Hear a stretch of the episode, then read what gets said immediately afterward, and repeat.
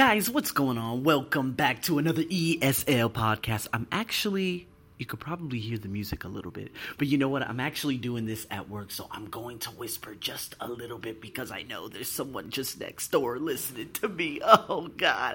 Anyways, guys, today the focus is phrasal verbs, all right? And you know what? I said, oh, Phrasal verbs are normally, you know, they link one verb with, you know, typically a preposition or an adverb. And phrasal verbs can be very confusing. Um, I just realized I'm speaking very, very quickly. So phrasal verbs can be very, very confusing. The goal, though, is you know, if you're taking the TOEFL examination or you're just trying to understand different phrasal verbs, it's practice. So, what I want you guys to do is to, of course, stop this very podcast and go to the ArsenioBuckshow.com and check out my list of phrasal verbs, which I'm going to talk about right now. Today, I decided that I wanted to get the 10 most commonly used phrasal verbs, of course, in the English language. Now, Again, this could be debatable. I'm not exactly sure if, you know, if people will agree with this, but it's all good because that's part of life. But I wanted to get the ones that you actually use on a daily basis. So here we go. Let's go over some of these. Now, as always, phrasal verbs, normally they are followed with um, a preposition. Okay, so verb followed by a preposition. So let's talk about this. Come in come in.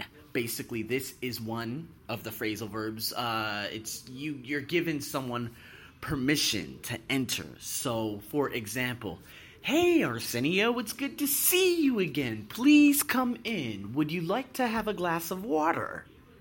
You see, come in basically, please come inside. Now, the next one, get up. We all know get up. This one is very, very, very, very common.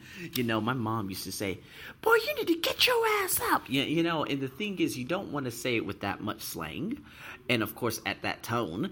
But uh, get up basically means getting up, you know, arising, waking up. It can mean wake up too.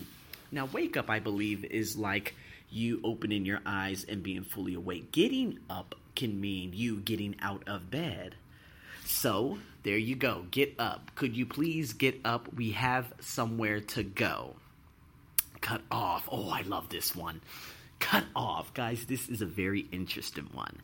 Okay, so cut off, uh, it could be to no longer talk to, or, you know, to no longer talk to someone, or to stop something.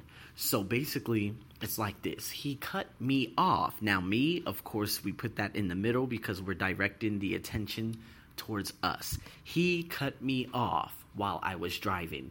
This basically means while you're driving, someone comes near your car and they speed up a little bit and they turn in so you have nowhere to go and you are forced to press the brakes. Oh, it happens everywhere. In America, you know, uh, I have many stories, but in America, that could be very, very dangerous because people get angry quickly. and I know my Americans can actually attest to this because they get pissed quick. So, anyways, another way, another usage, okay, um, is by stopping communication. So I cut her off. Again, me, her, him. All right, these are examples, okay? Now, those are kind of like reflexive pronouns too. I will talk about that more in the coming podcast. But I cut her off after I found out she lied to me. Guys, I have cut a lot of people off. Listen, for all of you who do not know, I cut my family off because uh, they were very negative and they saw me as a selfish human being because I was traveling around the world and they weren't. Although I said if they saved the money that I actually saved, they could do the same thing. So I had to cut them off in order for me to become successful. You see what I mean? So cutting off means excommunicating or just ceasing all communication with someone. All right? Drop by. Drop by means to stop by. Hey, Arsenio, man, I got some pizza. When you get off work, you should drop by my place. Right? Drop by. You should stop by. Drop by. It's the same thing. All right? Drop off. Dropping off someone. I like this. All right? The bus dropped off five people. I dropped off my sister at school. I dropped off my mother. Now, dropped, that's a double P with the ED, therefore signaling the past. If you want to use it in present simple, you would say, I usually drop my mother off at work at 8 a.m. Boom, bada bing, bada boom. Do you understand what I'm saying? So, that's drop off. This is a very good one, too. Fall apart. That means to no longer work our relationship. Oh my God, it fell apart. She left me. I don't know what happened. Well, communication happened. Get around. I like this for traveling. So, for those of you who are traveling, um, you can ask someone before going. Say, I'm going to Cyprus and I met some friends, I would ask them, Hey, I'm actually traveling to Cyprus right now. I mean, in two weeks. I'm not sure how to get around. That means how to go around the city, the country, whatever. What would you recommend? Example, if you go to New York and you say, Hey, Arsenio, I'm not exactly sure how I can get around New York. Would you mind telling me what I can do? I would say the train is your best friend. See what I mean? Get around, meaning getting around transportation. It could also mean something in terms of like, you know, romanticism, but yeah, I don't want to talk about that. But, anyways, let's get into the giveaway. Giveaway, meaning give something away. I think you guys all know that. And work out. This could be two things. All right, work out, okay? Work out meaning, hey, let's go work out.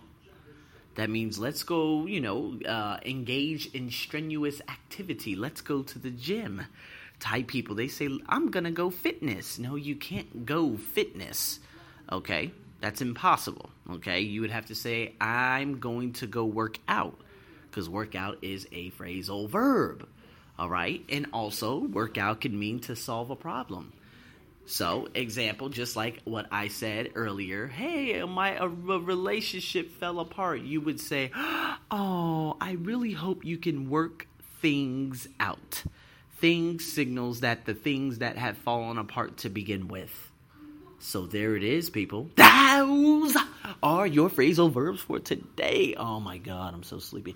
But anyways, I just want to give a big, big thank you to um, I think there were a couple of countries and a couple of cities that started listening to me that are new. And one country, big shout out to my folks in Haiti. That's right. Haiti, this is the first time you guys have listened to me, man. I am so grateful for my folks out there. Sweden, as always, Korean Republic, you guys know it. And Tecate, Baja California, and Costa Mesa. California. Man, I got my Californians glued in, man.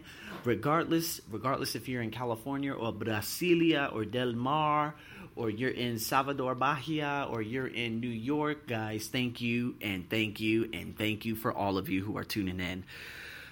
Stay tuned for the next podcast. You already know who it is. It's your host, the main man, the chocolate man, Arsenio, over and out.